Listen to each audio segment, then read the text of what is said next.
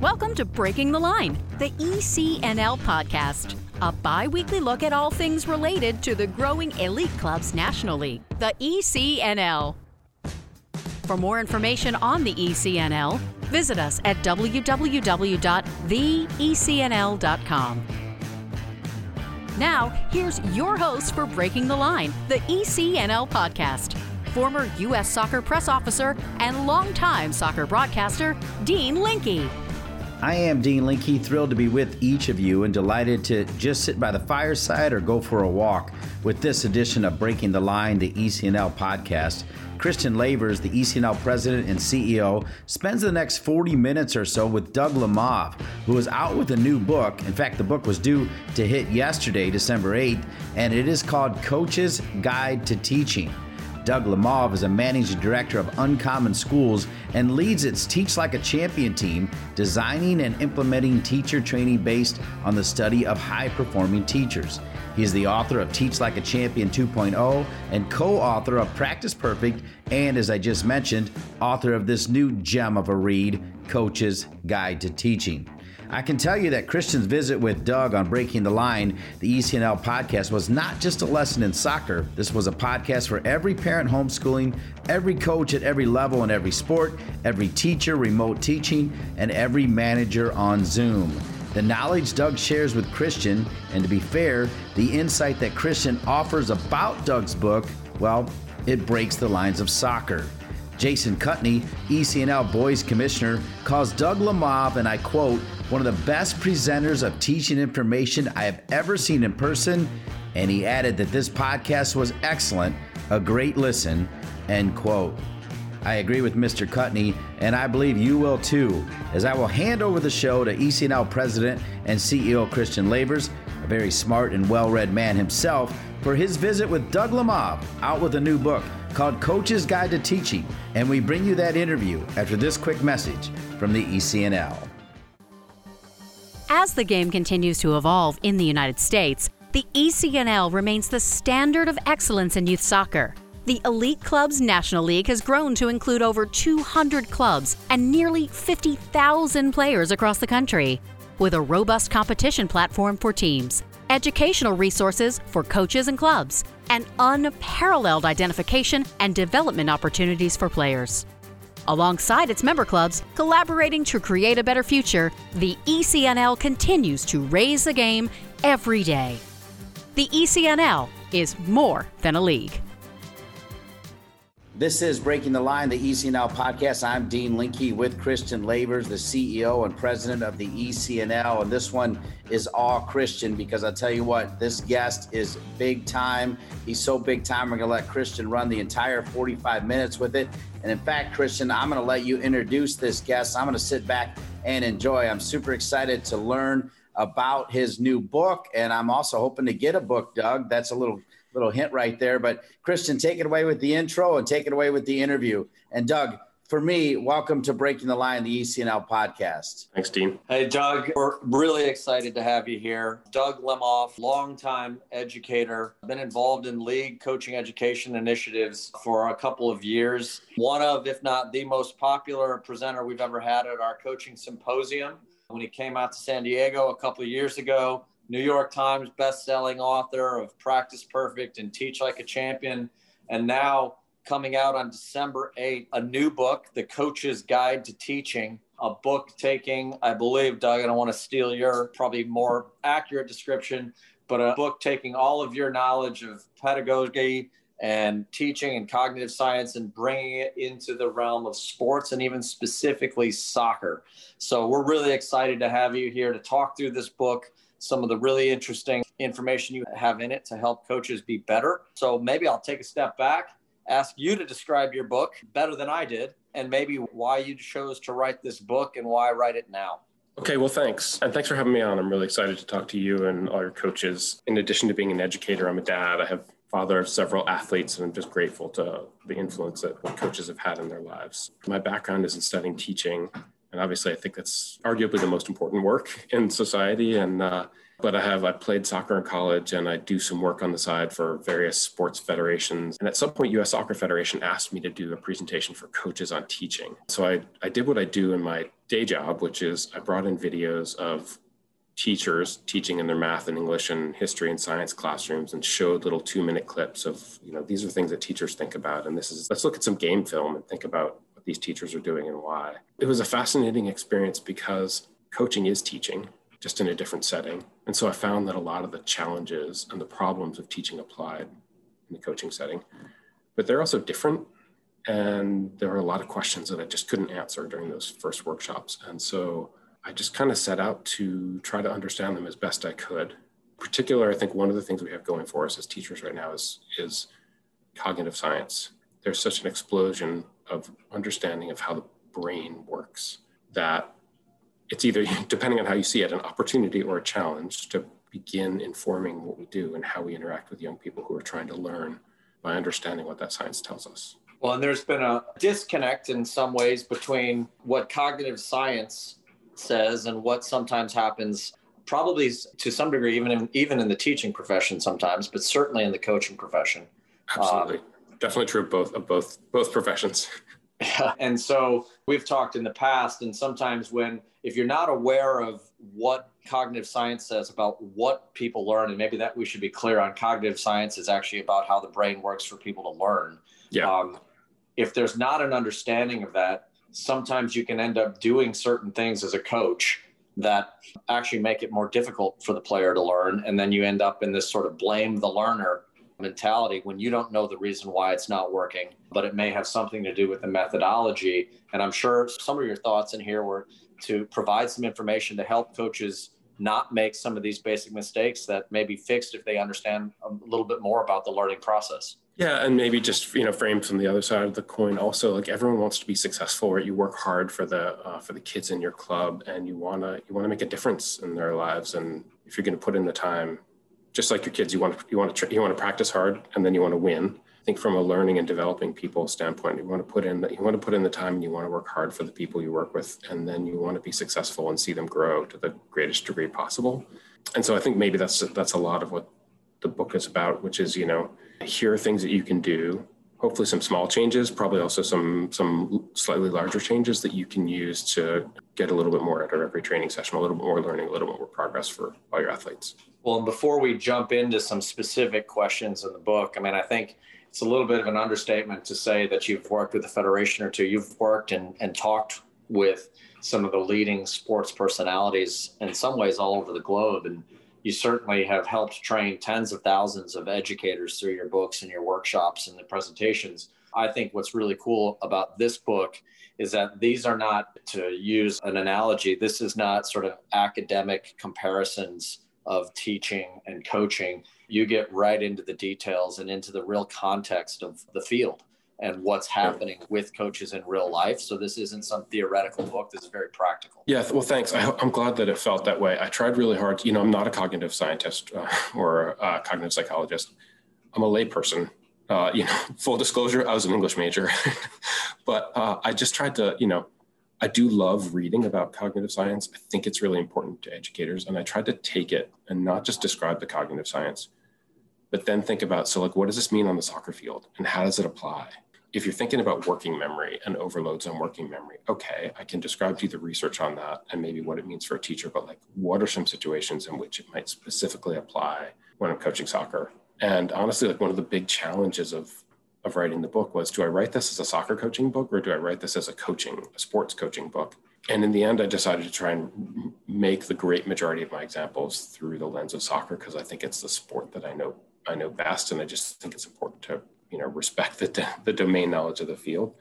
But i also know that there are you know almost every reader certainly you know the reader your readers who who run clubs and coach at a high level there are going to be times when the only thing i know for sure about the book is that it's wrong or you know, uh, in describing building out of the back my examples are are imperfect or I've missed something that that uh, you know coaches know more than me. So I definitely also just want to put a, a flag in the ground that I, I tried to approach it with a lot of humility and recognize that, that I was writing about a field of expertise where I was an outsider. But it's not even that I think, and, and this comes across clearly in the book too, is that you're also talking about topics where even the most credentialed expert in the world yeah. doesn't necessarily have a clear answer when you talk about perception and memory and some of those topics. So you are navigating some uncharted waters yeah. with research as your guide.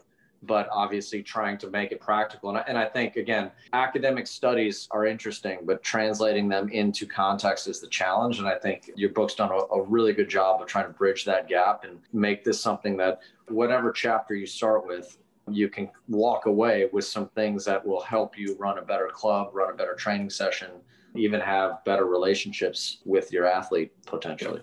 I hope so. Let's dive in right away. The first chapter of the book talks a lot about perception, the importance of perception, and specifically within the realm of decision making, background knowledge. That's an area where there's been some debate, right, between yeah. perception, information processing theories, and others. But you use a term distinguishing the signal from the noise, mm-hmm. which I think everybody can kind of relate to. But maybe talk about that term, distinguish the signal from the noise, and how that connects to what athletes see on the, on the field and how coaches can use this information to, to teach better. Well, I decided to lead with this chapter. Uh, it's called the ability to decide because soccer in particular is a, is a decision making game, right? And we've all seen those players who are gifted athletes or individually skilled and they cannot they cannot rise to the, to the level that they could potentially rise to because their decisions are imperfect or reliably wrong or, in, or inconsistent or whatever you know.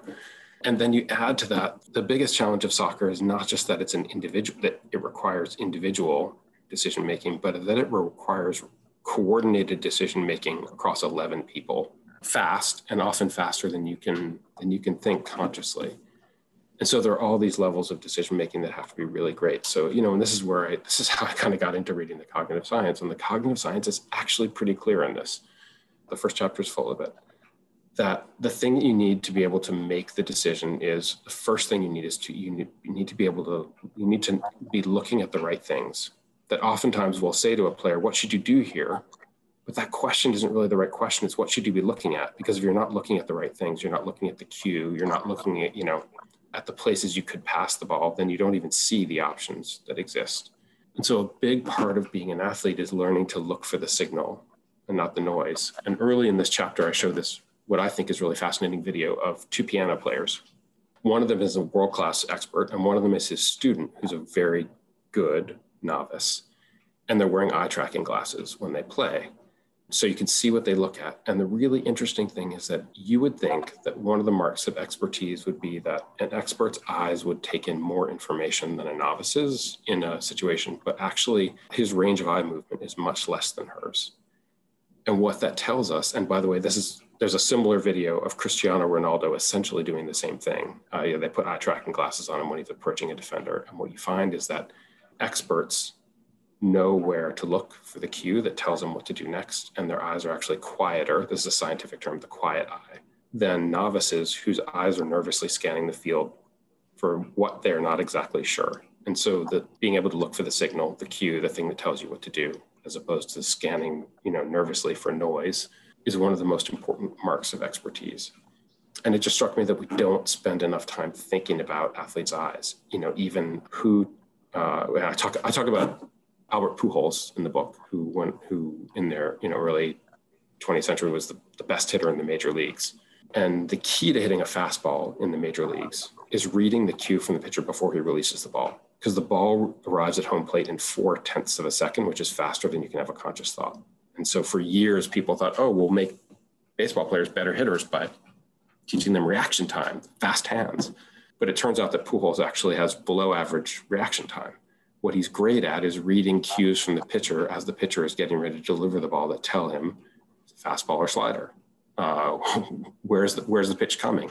He's reading hip rotation and uh, angle and arm channel and things like that. But he's not even aware that he does this. If you asked him what makes him a great hitter, he would say, "Oh, it's my bat speed." Um, and so it was this happy accident somewhere in his life of someone somewhere, some accident taught him to read the cues that told him what decisions to make. And it's not much different in soccer.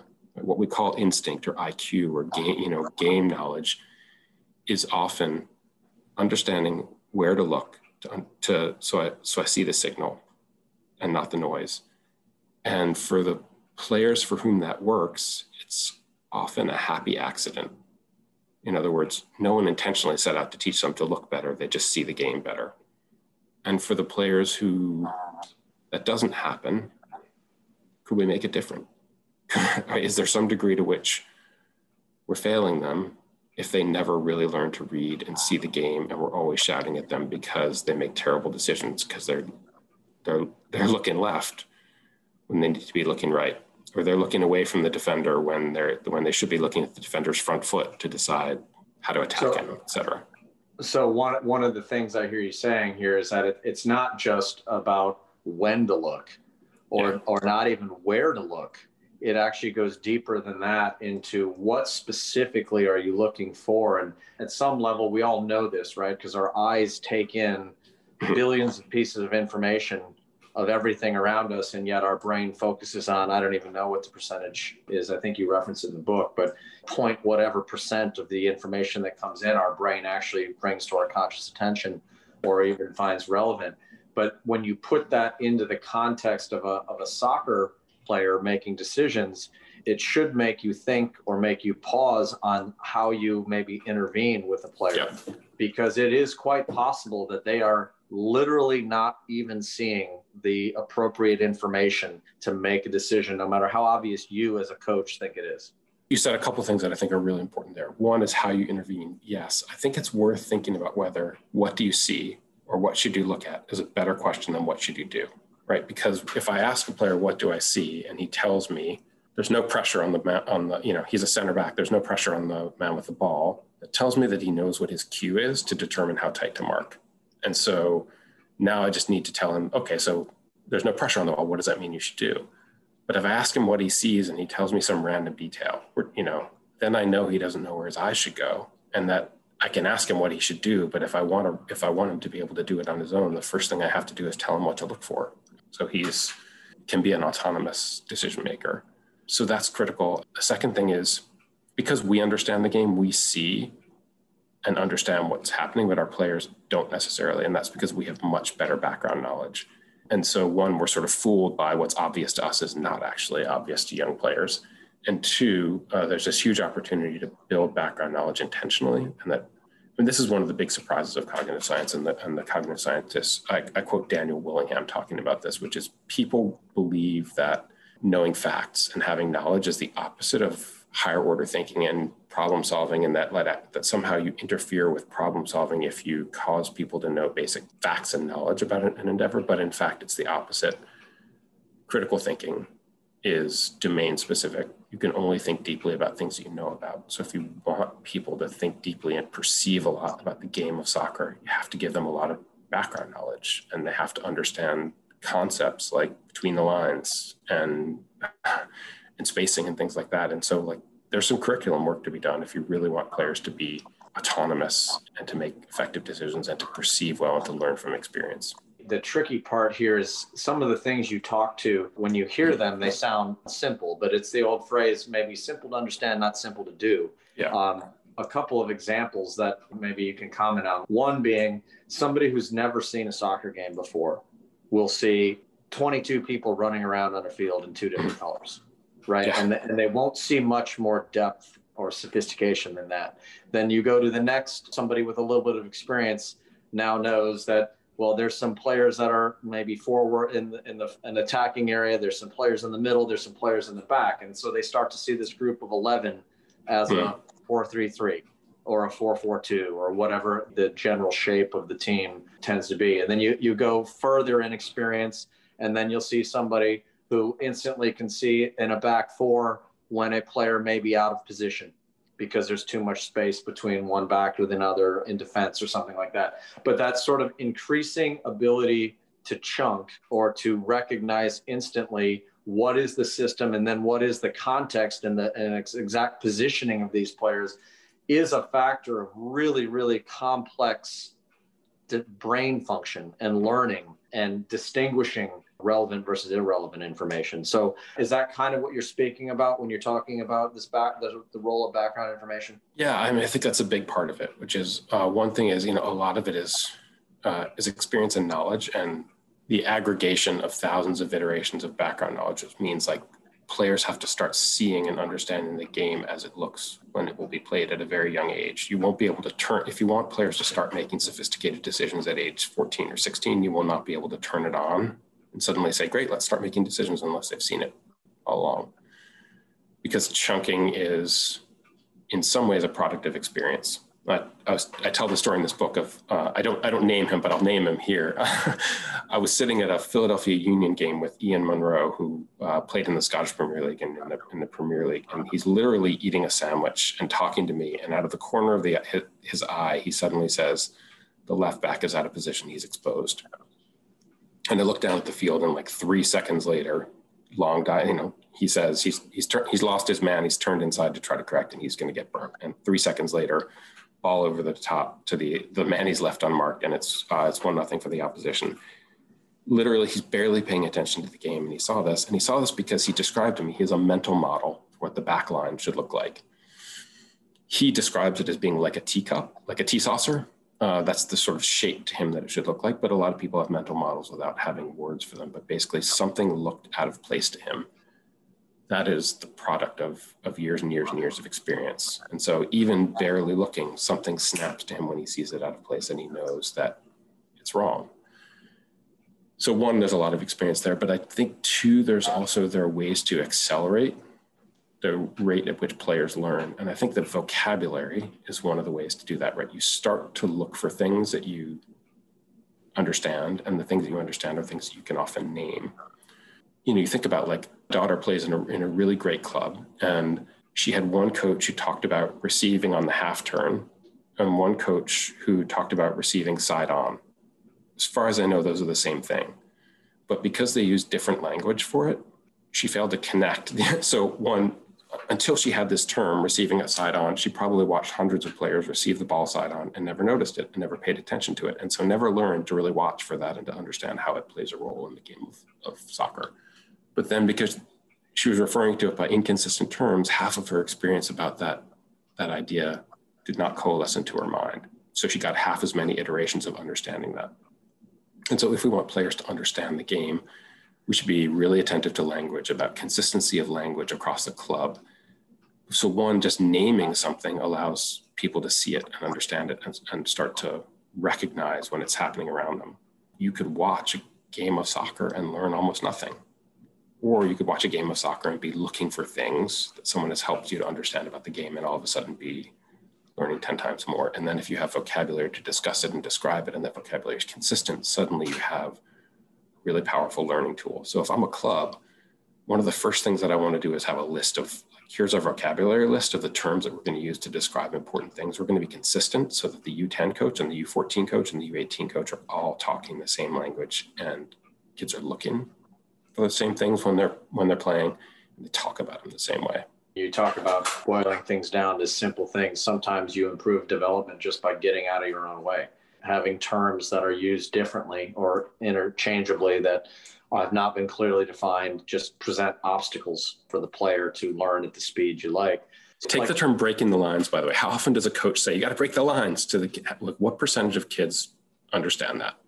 really understand what that means when it gets said to them at U14. I, I guarantee you that in many clubs, half, two thirds of the kids are like nodding away when that term is used and they have no idea what it means, or they understand it va- vaguely, but to, not, not sufficiently to pragmatically imagine how they might use it in a game. That's a that's another culture issue, right? Because kids are, are great at, at nodding along and saying yes when they have no idea what they're talking about, but they don't want to look silly. Or maybe they do think they know, but what they think and what you think are not the same, which is another interesting piece, right? Yeah, no, it's great. Chapter four is all about this idea of checking for understanding, which is how do you understand, you know, yeah, what, how do you understand the gap between I taught it and they learned it? And of course, kids won't really tell you because they don't know either. if I ask someone, do you understand?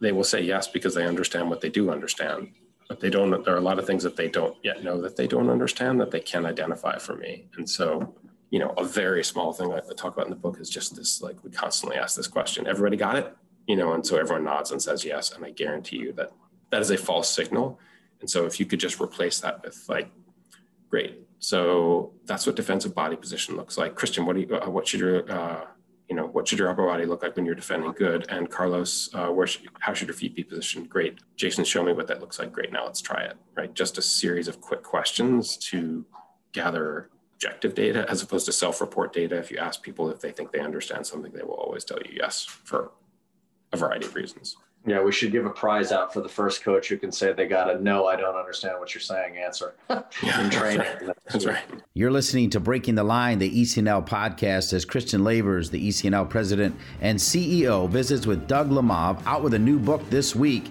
in fact, called Coach's Guide to Teaching. When we come back, Christian and Doug dive into a chapter about forgetting. He'll explain it all right here after this message. ECNL Boys is partnering with Puma for the second year, driving sport forward with the leading products and the next generation of pros who wear them. Puma has proven themselves as the fastest sports brand in the world, the fastest innovation, the fastest players, and the fastest products in the game. They're the perfect partner to complement the speed and talent of our teams. In keeping with their mantra of forever faster, Puma introduces the world's fastest boot, the Ultra. The only boot engineered for speed, the Ultra combines a woven upper with a lightweight outsole for direct forward motion, speed, and acceleration. It's the best in the game, designed for the best players in the game. From athletes just starting to turn heads to some of the best athletes to ever play their games, Gatorade shows that they are the proven fuel of the best. For the athletes who give everything, nothing beats Gatorade the studied, tested, and proven fuel of the ECNL. We now return to more of this week's edition of Breaking the Line, the ECNL podcast, as ECNL President and CEO Christian Lavers visits with Doug Lemov, out with a new book this week called Coaches Guide to Teaching. There's a whole series of, of things about training design that probably is a lot longer conversation in terms of how do you make a training optimal for helping perception develop. But there's another piece to this, which is the term that uh, you, you use in the book is spiraling and, yeah. and uh, spiraling and the forgetting curve and, and really what methodology should include so that you know that not yeah. only are you teaching this concept or take any specific behavior that you want, you can teach it on training on day five, but that doesn't necessarily mean much. Yeah. so, can you talk a little bit about that? Yeah. So, what is the single most overlooked factor in learning? Forgetting. Period. End of story. In schools, classroom, sports setting, everywhere. Think about this for a minute. You have forgotten almost everything that you have learned in your life. And if you doubt me, have kids wait 15 years and try and help them with their history or their math homework. Right. And and our athletes are no different. They have forgotten almost everything that they have learned in a training session. And the most practical application of this is to realize that performance and learning are different things. Performance is what you're able to do in the midst of training. So at the end of practice, we're working on building out of the back. And uh, by the end of practice, we look great. Everyone understands their role and the, you know, and the, the ball is cracking out of the back. It's fast. It's on the ground. The passes are struck right. Tuesday afternoon, we're great. We're, we're yes. ready to go. And what people forget is that performance is not learning, and that as soon as players walk off the field, forgetting begins. And forgetting is a ruthless and tireless enemy. And in fact, in the book, I present what's called a forgetting curve, which cognitive scientists have known about for more than 100 years. 12 hours later, people will understand about 50%, will remember 50% of what they've learned. You know, over the course of several days, they will forget the great majority of what they've learned of anything, any group of people. So, one, that what, when you look at the end of a training session and you believe that your players know how to do something, you're wrong. They will not remember it on Saturday unless you use retrieval practice, which is you practice it again and bring it back into their working memory and rehearse it again. And then they will begin to forget it again afterwards. But each time they practice it again, if there's space between the rounds of practice, they'll forget a little bit less and the forgetting will happen more slowly. I think this tells us a couple of things that are really important. Number one is that it is almost impossible for there to be anything that players could learn in a single, even a perfect training session will not be able to install something in players' long-term memory and they will like they will likely forget most of it. So we have to come back to things and repeat them with gaps in between. So like uh, with increasingly longer spaces. There's another great phrase in the book, which is the best time to remember something is when you've begun to forget it. Right when you struggle to remember it, you you the neural pathways to recalling it are, are better encoded in your brain and so ideally, if I wanted to work on building out of the back, I might work on it on, on Tuesday and Wednesday, and then take a couple of days off and come back to it a few days later, and then take a couple of more days off and come back to it later. And those, the process of forgetting will make players struggle to remember it, which actually will make them remember it better in the long run. But unless I hit it multiple times, players are not going to remember it. I might be able to get them to, you know, to be a little bit better on Saturday, but then they're going to, you know, they're going to forget it. And I'm going to be on this constant treadmill of like, I thought we talked about pressing you guys. Like, what happened to our pressing? You forgot it, coach. That's what people do unless we come back to things multiple times and really carefully install them in long-term memory. And I just think in every educational setting, the, the thing that people overlook is the power of forgetting. So that's almost the holy grail in methodology, then, which is yeah. recognizing that the best training session in the world on a topic is going to result in a very, very marginal gain of knowledge right. um, five days later. So it really emphasizes, especially in, in development and when you're teaching players, the importance of planning not a session, not a week, but of looking at a planning in a much more longer time horizon to make sure that all the different things, all the different behaviors that you need to teach in terms of decisions and, yeah. and perception, that they're layered in time and time and time again. And you just can't do that off the cuff by saying, all right, what have we not done in a while? Let me just uh, add this to the session. Yeah, I think that's right. I suggest I suggest unit planning in sort of four to six week blocks so that you can, you know, with several concepts, so that a concept comes up, do it a few times, move away to some other things, come back to it, give some spacing, come back to it, give some spacing, come back to it. That to me is how you build long term memory and players who understand things, who understand things now and will understand them for the duration of their playing time. I think, you know, the natural instinct is to plan in one week intervals, right? Because I'm planning around the match on Saturday. What do we need to do to, you know, beat FC Wisconsin on, uh, you know, on Saturday? We need to, these two things, great. Let's work on that in practice. But then really I cover things once or twice. I don't do, I don't, I don't do sufficient work on them to drive them into long-term memory. And, uh, and, you know, six weeks later, they're forgotten. The real training process has this sort of balance of the look back of what you've done and needs to be reinforced, the look forward of what you need to do to reinforce the past, but also to layer in new things. And then obviously the what is relevant now, which may tie to this week's opponent or last week's opponent. But it's sort of that constant. When I hear this and when I read your book, you feel this resonate in a way that a coach feels the balance and, and the tension between what does the game tell us right now mm-hmm. versus what do these players need in the future and the balance between how do we adjust and adapt to maybe some really important things that need to be addressed short term without forgetting the long term. And I think the long term is probably what gets sacrificed a lot when you're talking about the forgetting curve and topics and coverage. I think that's right. I talk about that in uh, in chapter six in particular, which is just the balance between long term and short term, the balance between you know winning and long term development. And I think you know like tension is the right word for it does winning matter? Yeah, winning matters. uh, that's you know, in the right way, winning matters. Like that is what it's one. The desire to win is what helps you discover your limits, and it's part of the joy of sports. So you can't ignore winning, but there are also tensions between managing too much for the short term and managing for long-term player development. And in many ways, a lot of the settings, a lot of the incentives are stacked around short-term goals of winning. Right? If you don't win, suddenly your parents are like, well, maybe we should go to another club. This club's not very good. They don't win.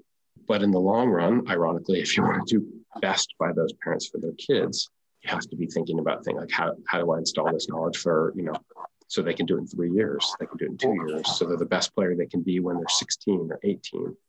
And I think that's that's a real it's a real challenge in the in the profession. That there's no simple resolution for it. But I think one of the important things that I talk about in that chapter is uh, the first thing I want to do is align my parents so that who is the person with the greatest interest in my making long-term decisions in their child's benefit? Parents. Who, who are the first people shouting for short-term incentives? You know, sometimes it's parents. So if they're doing that, I have to help them see the game differently so they know what to cheer for and what to want and what to value um, so that it's easier for my coaches and my club to make the right decisions. It's quite possible that most players spend their lives playing in, in coaching environments where the great majority of decisions are made for them based on short run short run outcomes. And I think another example you use in the book, the interesting part of this example is this is so typical in coaching discussions, especially with this long versus short term development issue. But you framed it in a different way, which is the kid who's really, really successful mm-hmm. um, mm-hmm. young. And then as they get older, very significantly tails off in terms of relative performance compared to you know people that were behind typically that example is used within the context of early physical maturation versus then everybody else catching up and that not being enough but you looked at it again we go back to perception which is probably appropriate again as it's the first chapter about how the difference in that player that player's tailing off long term probably has as much or more to do with the years spent making no decisions and with mm-hmm. no instruction on perception. And then at some age, when somebody finally says, Hey, this is something you need to do and be aware of, it's not a switch that you can just flick on. They're years behind in these yeah. iterations. Can you talk a little bit about that? Yeah, I think sadly, some of the kids that we coach the worst are the kids who are best early on, right? They're positive out. They're they're like these incredible athletic outliers. And it requires an incredible amount of self discipline to coach a player like that who can win games for us and therefore assuage our egos by feasting on balls over the top that he can run down that no one else can, or, you know, or by taking it himself or herself in a way that, you know, is unsustainable in the long run. But in the short run, they can win games for us and everyone cheers like crazy for them. And why do you unleash? And the parents want, the parents are dreaming of the beautiful future of this kid. And so they want to see him score four goals and they don't really care if like the goals are scored on a heavy touch, you know, uh, on a heavy touch in open field that's not going to exist in three years. And so the discipline to be able to coach those really positive outliers for the long run and not for the short run and say, I know you can do that now. I know you can score three goals and win the game for me now. But if you want to be balancing that with if you want to where you're going, I'll not be able to do that in five years. And so like let me teach you to play another way also let me teach you to look for the you know look for your teammate and so you understand how to find the passing lanes and things like that those things are critical too. What a great listen and we are not done. We return for the final segment of christian Lavers' visit with doug lemov the author of a new book out this week called coach's guide to teaching. When we return they talk about feedback. Feedback for your players so important. That after this message. Stay with us. Soccer.com is proud to partner with the ECNL to support the continued development of soccer in the U.S. at the highest levels. We've been delivering quality soccer equipment and apparel to players, fans, and coaches since 1984. Living and breathing the beautiful game ourselves, our goal at Soccer.com is to inspire you to play better, cheer louder, and have more fun. Visit soccer.com today to check out our unmatched selection of gear, expert advice, and stories of greatness at every level of the game. Nike is a proud sponsor of ECNL Girls. Nothing can stop what we can do together to bring positive change to our communities. You can't stop sport because you can't stop our voices. Follow Nike on Instagram, Facebook, and Twitter.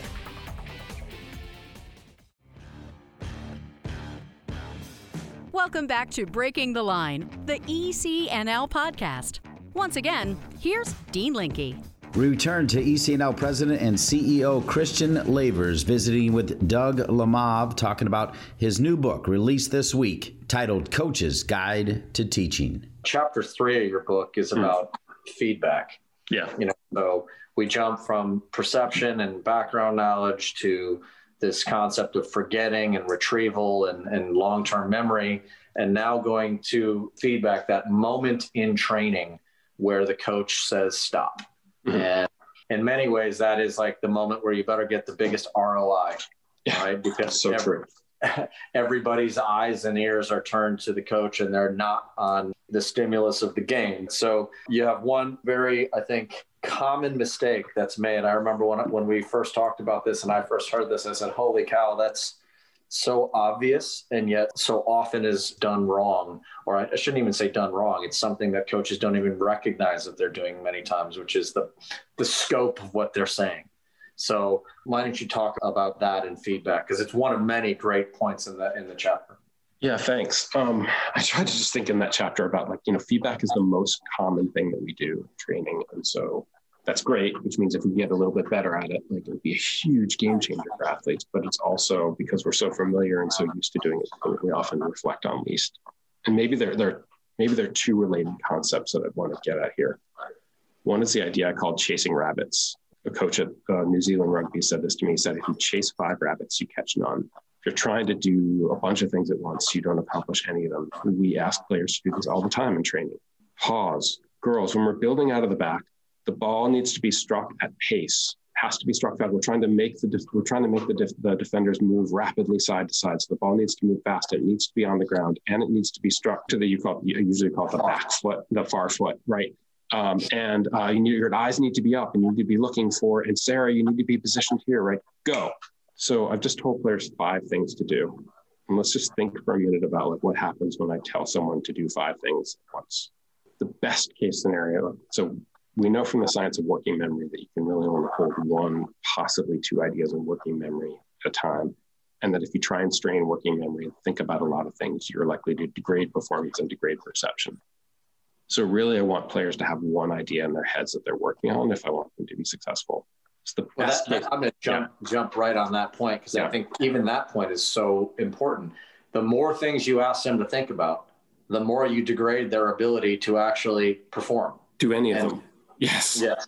Which is ironic because we always we think we're going to accelerate player learning by throwing in one more thing. And we get feedback, oh, and one more thing, and one, but all we're doing is diluting their focus from concentrating on one thing that could actually help them. Typically, like the best case scenario is I give them five things to work on, and everyone chooses, everyone maybe chooses the right thing and focuses on it, but then I have no idea what everyone's worked on, and I can't say, "Great job, you improved at this. I saw you working on it. You got better at it." But most likely, people will sort of vaguely try to think about all five of them, and it will result in their doing none of them uh, and I'll have to give the same five pieces of feedback again three minutes later. And players will probably play worse because their working memories will be full of things that they're um, only half able to hold. And so, if I, instead of giving those five pieces of feedback, I concentrate on giving a single piece of feedback. Girls, when we're building out of the back, the ball must be struck at pace.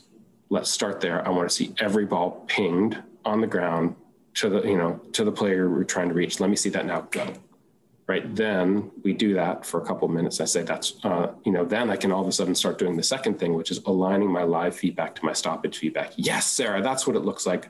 Harder vivian strike the ball harder right? Like then i can help players to understand whether they're using my feedback effectively and signal to them that i'm looking to see whether they use my feedback because my feedback is important. I will actually get there faster if i have five stoppages with one thing each than if I try to have five stoppages or five points in a single stoppage, because then it will just be churning away on this treadmill of things I ask players to do that they can't accomplish. Well, a lot of your book, I think this analogy, I believe, was in uh, the book Atomic Habits about the ice cube, right? And yeah. applying heat to the ice cube. That analogy reminds me of your book in the sense that there's so much going on that you can't see mm-hmm. um, in the brain of the player. And there's so much impact that everything you're doing, whether it's training design or when and how frequently you're repeating something, to what you're intervening with, when you intervene, and how many things you talk about when you're intervening. So much of this stuff that you can't see yeah. that is actually impacting the learner or the player. And so part of the takeaway, I think, from this is that if you're very disciplined about what you're doing as a coach, you're not going to see immediate changes, but you will see consistent long term changes. It's like the ice cube that goes from five degrees to 20 degrees. It's still an ice cube, and you think nothing's been accomplished, but a lot has.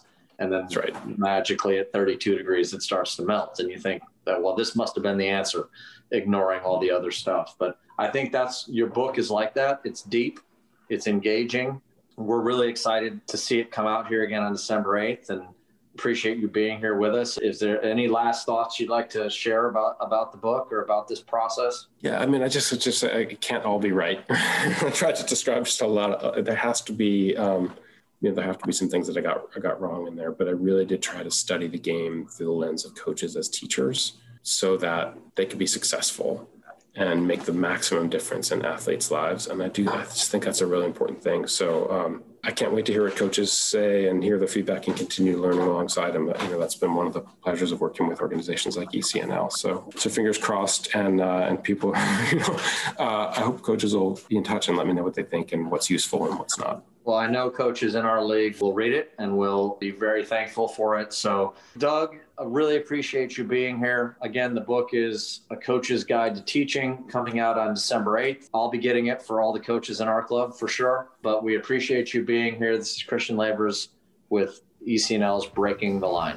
Thanks, Christian. Good. Yes, indeed. Thank you, Christian, and thank you, Doug. A few more thank yous as we salute Doug and Christian, as well as several other key members of the ECNL crew, like ECNL Boys Commissioner Jason Cutney, ECNL Girls Commissioner Jen Winigo, Doug Bracken, Andrea Wheeler, all of the great people at the ECNL, including all of the great clubs, coaches, administrators, and players. A special thank you for the great perspectives and marketing support on the podcast from Mary Conway and Erica Bates. And of course, we thank Colin Thrash our producer. For all of them and all of you, I'm Dean Linke. Don't miss our special holiday edition of Breaking the Line, the ECNL podcast, released on Wednesday, December 23rd. Stay safe, everybody.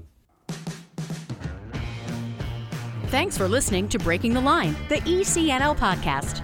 For more information on the ECNL, visit us at www.theecnl.com. And if you have a suggestion for the show or a great idea for a guest, please email us at info at theecnl.com. Breaking the Line, the ECNL podcast is an ECNL production. ECNL, more than a league.